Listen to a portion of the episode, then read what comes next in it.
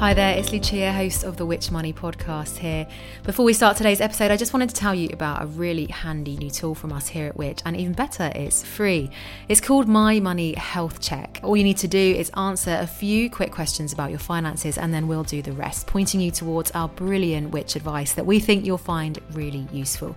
Once again, that's My Money Health Checks. If you want help with cutting your bills or making your money go further, it's the place for you. Just head to which.co.uk forward slash My Money Health Check.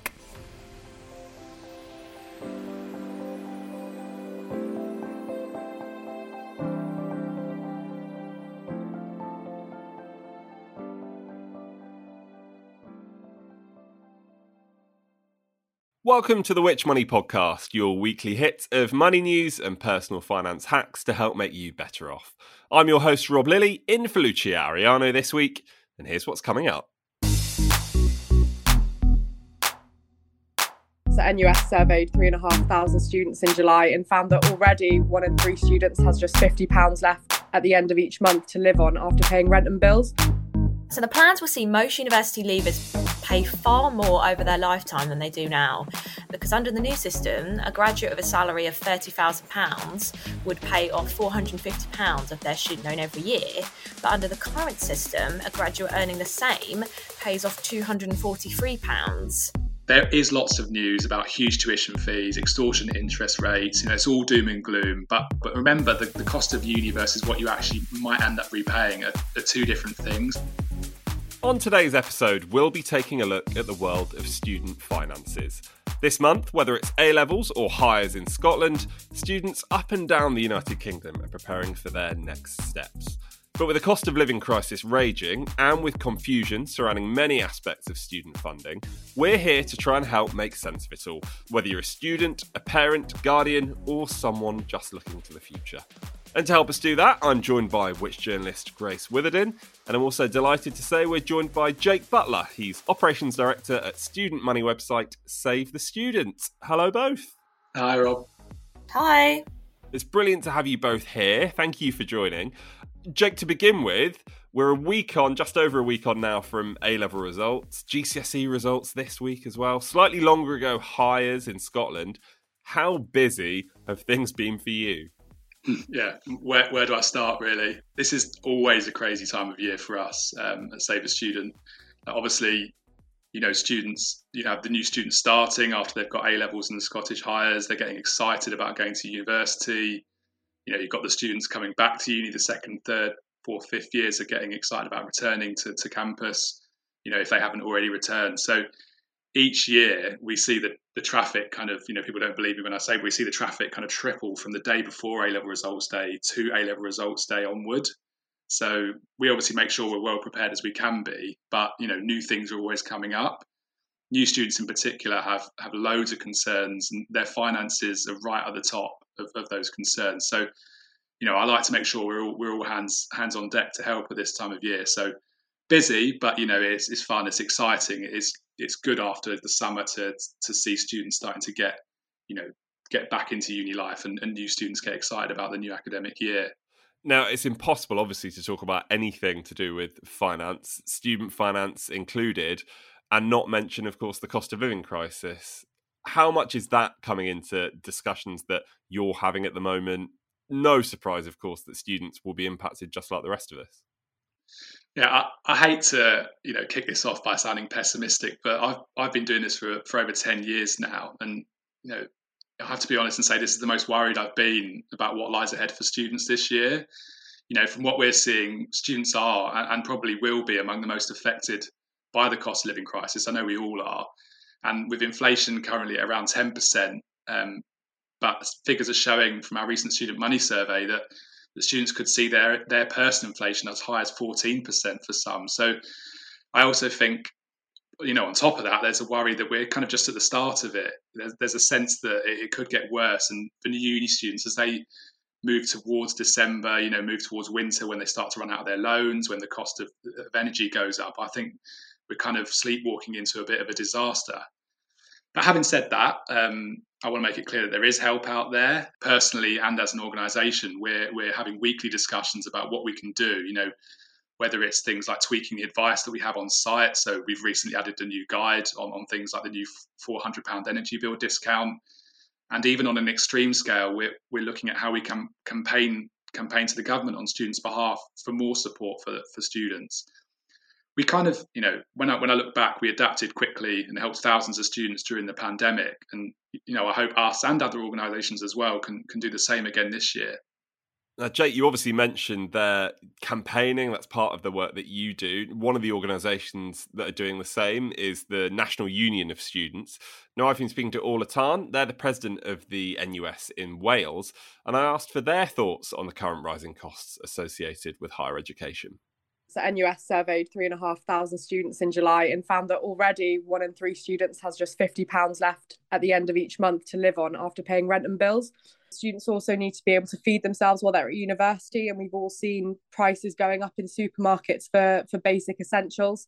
You know, we've seen students having to pay for transport across the country, for example, if they're living slightly further away from campus. This is again something that students are having to pay for. Um, and we've really seen a huge number of students cutting back, you know, 97% in that survey of students saying they were cutting back in in some way or another. Huge amounts of people cutting back on on socializing for example 97% of students cutting back in some way but socializing was one of the first things to go which you know is is a significant part of the the student experience really but also students cutting back on food essentials for studying like books and equipment um, so really students are struggling to afford the basics it's not just the the extras that students aren't being able to afford at the moment it's really the basic things that they need to be able to survive at university now, thank you to Orla for joining us there. And coming up later on, we'll be hearing what happened when I spoke to my old university about what they're doing to help support current and future students. Grace, I think I'm right in thinking that me and you went to university at roughly the same time. Like, do you remember thinking about finances and what it would cost to go to university and how much you'd be spending when you got there? Because honestly, from my perspective, I'm not sure a lot of it came into my thinking at the time. I thought I was saving money by going just because the year I went, which is 2011, the following year the fees were going up. Um, so there was this really mad rush, everyone in my year to go to university that year. Even if it wasn't necessarily the right thing for you, like I've got friends that um, ended up dropping out just because it maybe going to uni wasn't the right thing for them, but they felt that they had to because if we waited a year and took a gap year, then we'd be stung with the 9k fees that were coming in the following September. So just by being there, I sort of felt like I'd saved a bit of money, even though obviously it's a bit irrelevant because I obviously I'm p- paying my debt now, but as, as we'll come on to later, the repayments work many different ways and I think that some students might be thinking the same now if they've if if they've seen much in the media about how the funding formula is going to change again next year. I've already seen stories saying that students are going to be paying ten thousand pounds, thousands and thousands more a year, and we'll go into that later. But I think the important thing to think about is what's right for you. I don't think because it's changing next year that you should rush to go to uni this year if you do want a gap year and if you do want time to think about whether university's for you. Yeah, it's really good advice, Grace. I think what you've said there about not feeling that you have to go to university just because maybe the funding formula is changing. Because anecdotally, I remember, you know, there was several sort of classmates when I was there because they felt, as you mentioned there, they'd been rushed into going because it was going to be less expensive to go that year, and actually it turned out the university wasn't right for them. So no, that is really good advice. But what about when you actually got there and the money that you were spending, you know, just kind of your weekly budgeting and that sort of thing? Is that something that came into your thinking as well? Yeah, I remember being worried about it just because, like, as I'm sure many students are at the minute. I was obviously living at home. I didn't pay any bills. Um, my food shopping, you know, that was all taken care of by my parents, and I had a part-time job. Um, but obviously, I was leaving that to go to university because it was away from my home. And I think for the first term, like I was conscious, but I didn't really know how much. Besides my rent, which was set for a term because it was halls.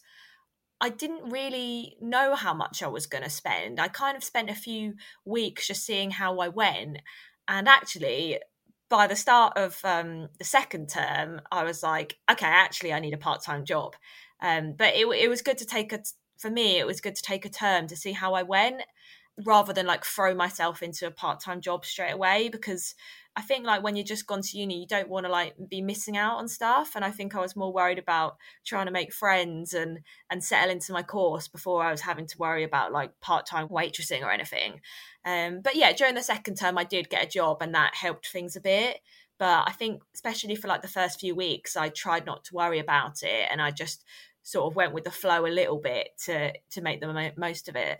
Yeah, well, we heard Orla from from the NUS say earlier on their survey finding that some students have only got kind of fifty pounds or so left at the end of bills and everything else that they're spending money on. So, what you mentioned there about potentially doing some part time work at university, I'm sure many other people may find themselves in a in a similar situation. But Jake, it can often be quite a confusing picture, can't it? Because if we move on now, you've got your various loans, you've got grants, you've got other financial support. They've all got different names. Some have got different interest rates. Is there a way that you can kind of simplify that for us? What's on offer? And simply, do they need simplifying? Yeah, well, I'll, I'll, I'll definitely give it a go. I think I think the fact that we're having to simplify it for the listeners clearly spells that there's definitely a need for the system to be simplified. You know, some of our most popular guides on the site are those about student finance and everything that comes along with it. And like, if, if I'm being honest, sometimes they can take months of research to put together.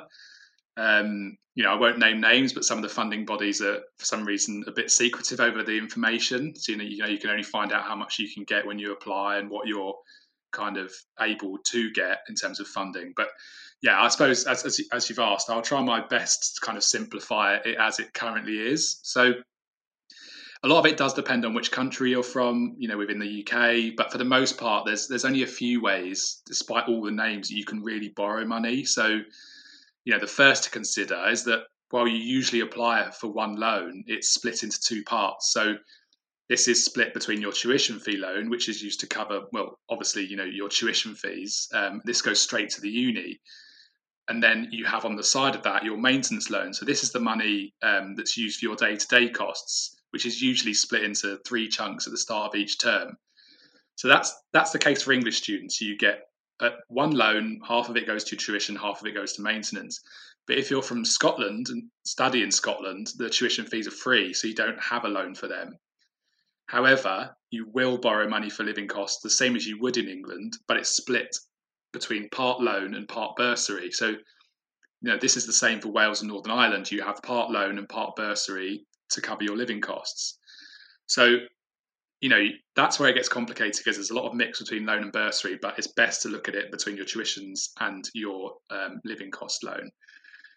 Outside of these loans, you get grants. You know, these are provided from government bo- government bodies, um, but you can also get other other forms of funding through bursaries and scholarships you know, there's even one bursary out there for vegetarians, and I think I don't know if it's still around, but there was even one. If your surname was Graham, you could get some free money towards towards university.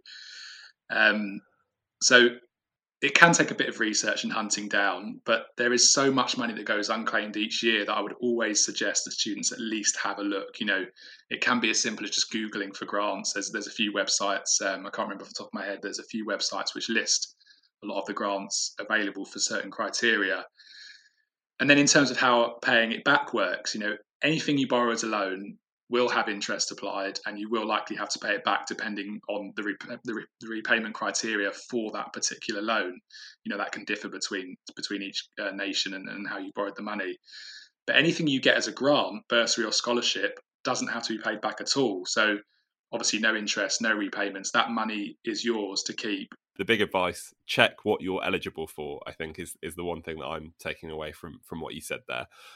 You mentioned the student loan. Now if we focus on that here it's safe to say that it isn't a loan in inverted commas in the traditional sense is it? Yeah i think in a nutshell students should see their loan more as a graduate tax. I know it's said by a lot of people and it, is kind of accepted these days that it is more of a tax. I think especially for those that are on the the, the Plan Two loan system that began um, in 2012 onward.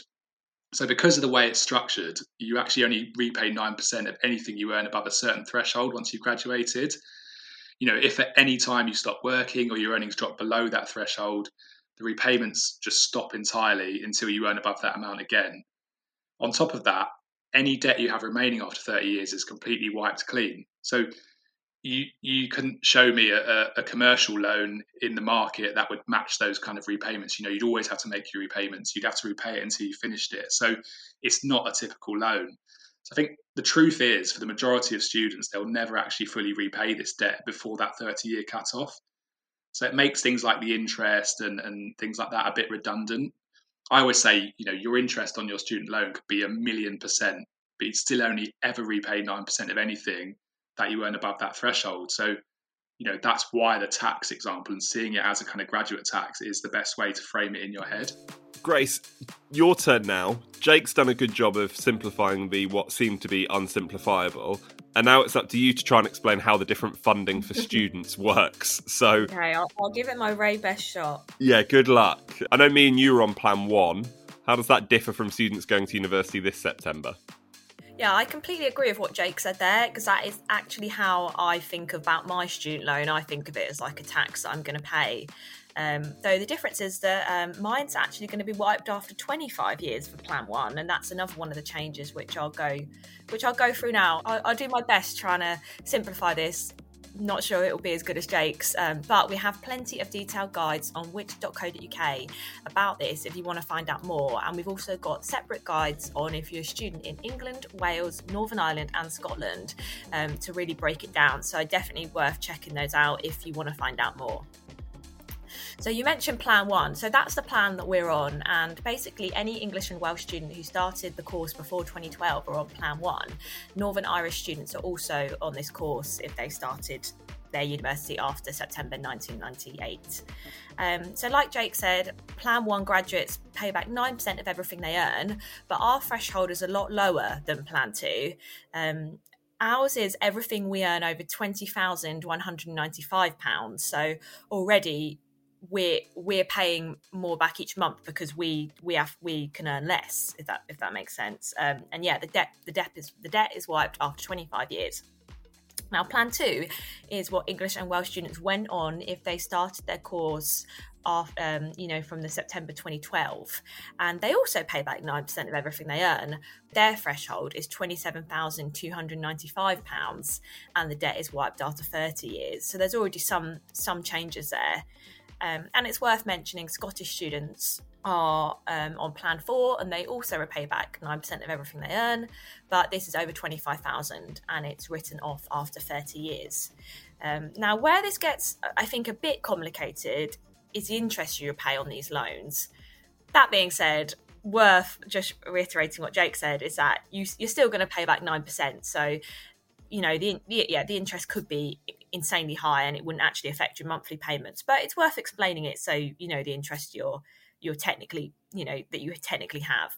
Plan one, it's pretty simple, and for plan four, actually, it's always the same. It's RPI or the Bank of England base rate plus one percent, whichever is lower. Plan two, it, it changes. It's one figure while you're studying, and then it's another figure after. So while you're studying, uh, it's March's IPR, RPI figure plus 3%. And once you graduated, once you graduate, sorry, things are more complicated as the amount you charge depends on how much you earn. So if you earn under the threshold, which is £27,295, your interest will usually match the RPI from the previous March. But if you earn over £49,130 a year, the interest will be RPI plus up to 3%. And anywhere in the middle of that, it's sort of a sliding scale of going up to 3%. That is very complicated, I know. Grace, once again, like Jake did before you, there's a lot of figures in there. So thank you for doing your best to summarize them. You mentioned our guides over on which.co.uk, so they're a great place to go. Although part of me is wondering what happened to plan three. You mentioned plan one, plan two, and plan four. And I'm sure people listening are now thinking, but what about plan three, Grace? What's plan three? Yeah, I'm sorry for missing out. So plan plan three is postgrad loans, and for that the interest works differently as well. So um, if you've done uni and you want to go back for more, and you you know you do want a postgrad loan for whatever reason, um, we've also got we have got information on how the, the interest works for that loan um, on our website as well. So please check that out. perhaps unsurprising to hear that that works differently to all the other plans as well. Uh, Grace, I'm still just about with you. You mentioned earlier on, though, that this is going to change again next year. Yeah, it's going to change again next year. As Jake mentioned, like most students weren't paying back these loans, so the government have made some tweaks. Um, they're going to lower the repayment threshold. You'll start paying it off at 25 grand. Um, as we said earlier, at the minute it's it's 27 295 and it's going to get wiped off to 40 years instead of 30. Now that's an extra 10 years of paying. The interest rate, however, will be simplified. It will just be RPI rather than RPI plus up to 3%. So the plans will see most university leavers pay far more over their lifetime than they do now. Because under the new system, a graduate of a salary of £30,000 would pay off £450 of their student loan every year. But under the current system, a graduate earning the same pays off £243. So you're paying off more each month and you're going to pay it for an extra 10 years. Yeah, frustrating for anyone, like you say, going to university next year, but definitely something that's that's worth being made aware of. So thank you for doing that. Well, earlier in the week, I actually headed back to my old university, or virtually I did at least. Now, many years ago, I was a student at Nottingham Trent University in the East Midlands. So, where better then to find out more about the support universities offering students right now? Here's what happened when I called Jackie Hamilton from their financial support team.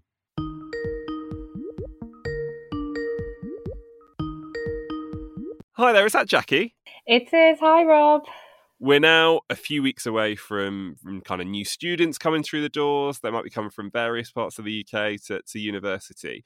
How much communication do you have at the moment with like any new students before they get to university about their finances before they arrive? Yeah, so we have a wide range of communication for our students before they um, come to university if they're interested in Nottingham Trent. So it's a real mix. So we work really closely with um, our marketing team who send out lots of great emails with advice and tips and information about our services.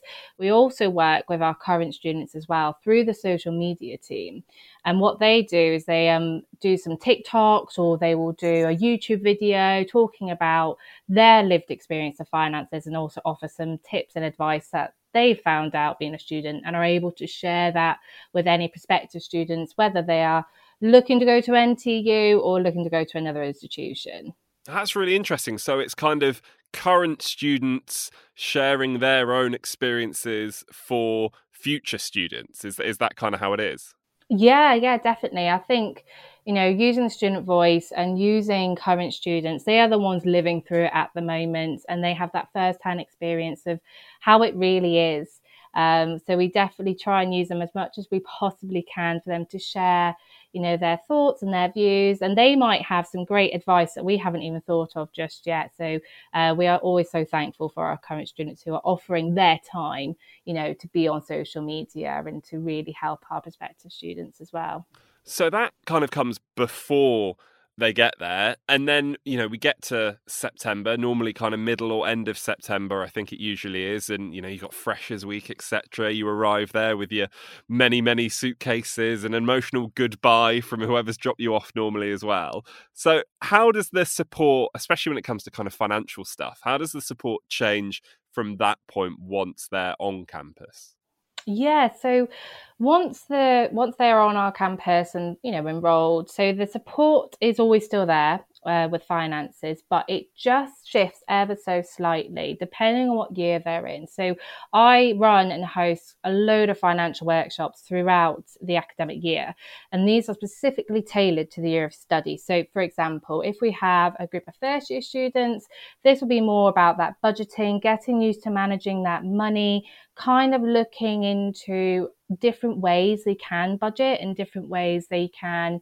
you know, save and how, you know, they might and begin to get them talking about money effectively in a in more of a way with their peers so it's less stigmatized. And then if we have final students we'll then start to focus on finances after university. So then we talk about all the interesting things such as council tax, uh, how pay slips work, and those different types of areas, just so they feel prepared when they leave us. It's great that that support is there, and, and arguably, it's clear that there's never been a time when that support has been more needed. You know, we met, we've mentioned it already, the cost of living crisis, which is currently happening. That is impacting students as well as it is impacting everybody else. You know, we know finances can often be very tight for people going to university. Are there any kind of specifics that you're doing when it comes to the, the cost of living crisis and any support available? Yeah, so um, from September, uh, not NTU, we've agreed to do a price freeze um, across the university to try and lessen the financial impact. So that will hold prices for on campus catering. So that's our cafes and our delis, baristas, our NTU sport memberships. So that's the use of the gym or sports facilities. Pitches and classes will be frozen as well. Uh, the yearly study resources. So that's including our print shop prices and textbooks. And also what I'm doing, I'm working really closely with academic schools to integrate some financial workshops within the degree. And so I'll be working with a lot more students next academic year. So it's not only is it tailored to the year of study, but also tailored to that degree course as well. So everything is as relevant as possible. Thank you, Jackie, for breaking that down for us, for telling us what is currently happening at, at the university that you're at. Of course, my old university, Nottingham Trent, and uh, good luck for the for the new academic year as well. And uh, yeah, good luck to all students heading there as well. Thanks, Rob thank you to Jackie from my old uni there for joining me. Jake, how important is it that we kind of improve the financial literacy out there among younger people? In- incredibly important. Um, it, it, sounds like a strange thing for me to say, as it would put me out of, out of a job essentially. But I always think that the dream would be for one day that Save Save the Student and other similar websites don't have to exist. You know, at least in, in their current form. Um, thing, things have improved since I was at uni and, and since Save the Student was started, but still close to three quarters of students, I think, um, so they wish they had better financial education at school. So there's definitely a thirst for that information. Students want to know more about money. Like even looking at my own my own situation, if I if I cast my mind back, I, I remember asking my parents, you know, when do we learn about credit cards or, or mortgages at school, and very quickly being told, you know, it doesn't happen. You have to kind of learn yourself, or or you have to have someone like your parents teach you how these things work. So myself, like many other students, I know Grace said she had a similar situation when she started university, kind of learned the hard way. Um, you know, I, I went and spent a ludicrous amount on on food and, and going out when I first started uni, thinking, you know, the loan had hit my bank account, you know, this money's going to last forever.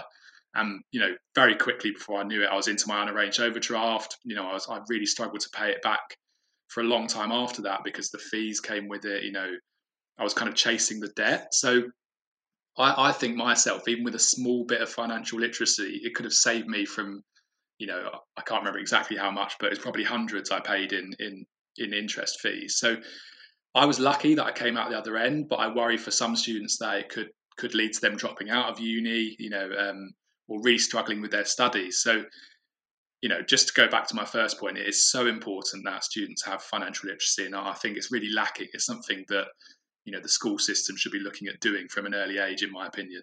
Grace, can we talk student bank accounts? If you're heading to uni in September, or if you've got children who are, how beneficial might they be?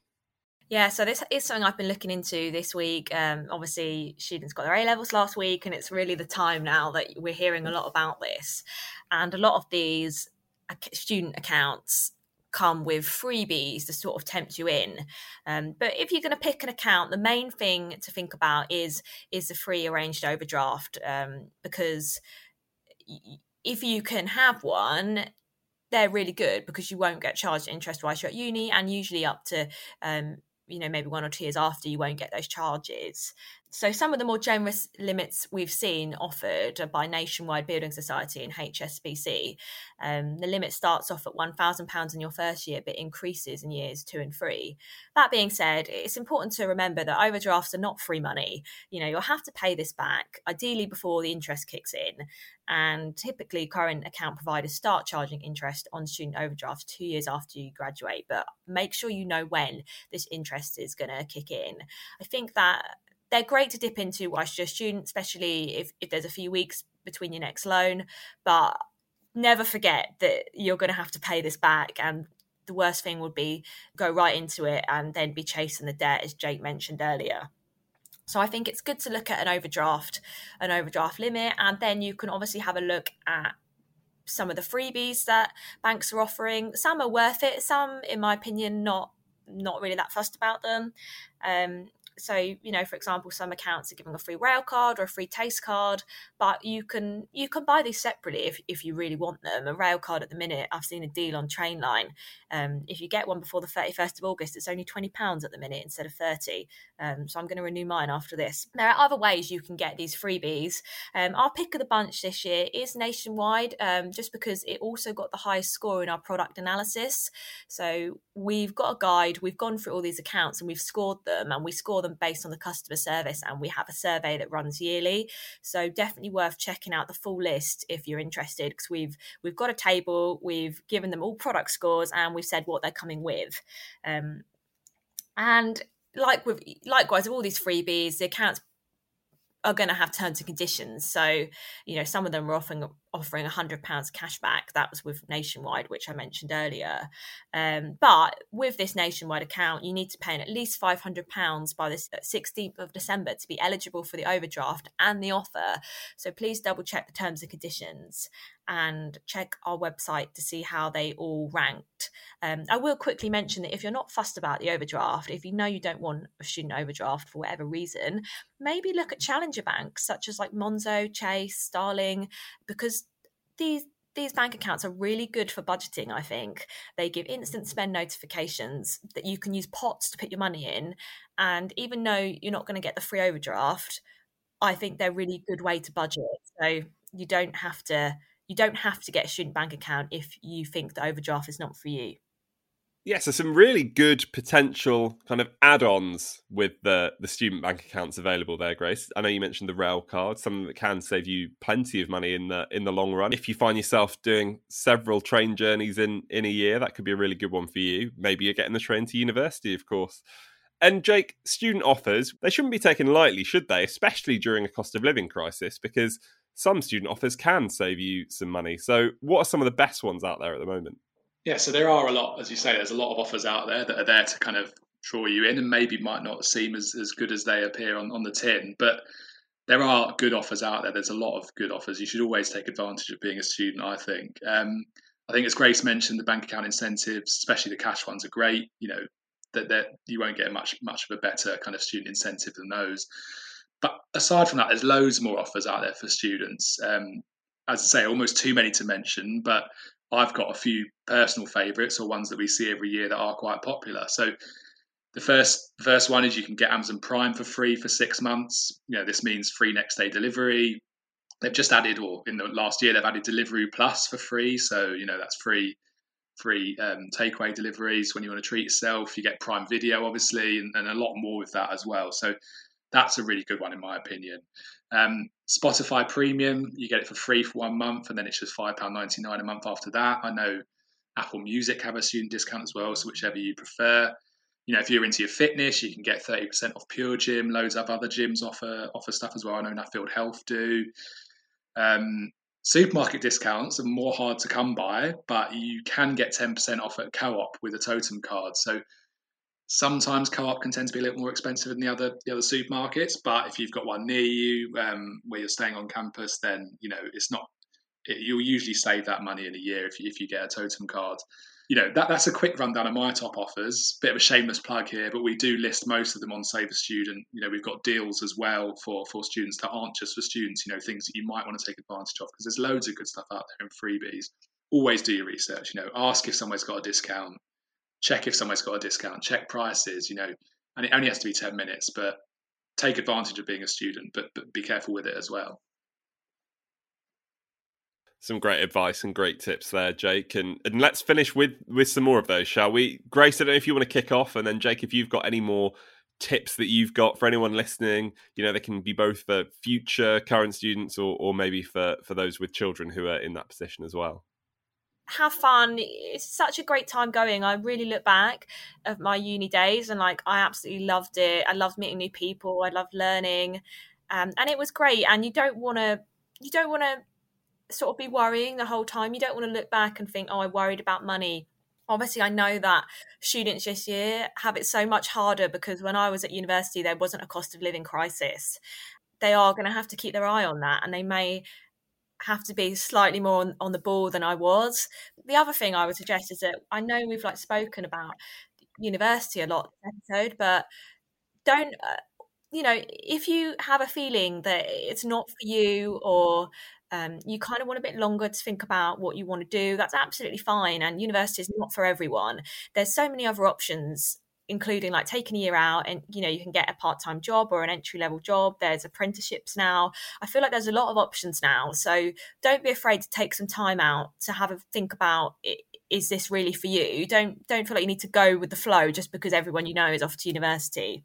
I agree with grace. I think remember to enjoy uni if you choose to go as much as you can. I know sometimes that might seem difficult but you know there there is there is lots out there for you in terms of help. So there is lots of news about huge tuition fees, extortion interest rates. You know, it's all doom and gloom. But you know, the cost of the cost of living crisis as well. But remember, the, the cost of uni versus what you actually might end up repaying are, are two different things. So try and focus on your day to day spending and and getting through in that sense, rather than worrying about the other the other things such as the debt.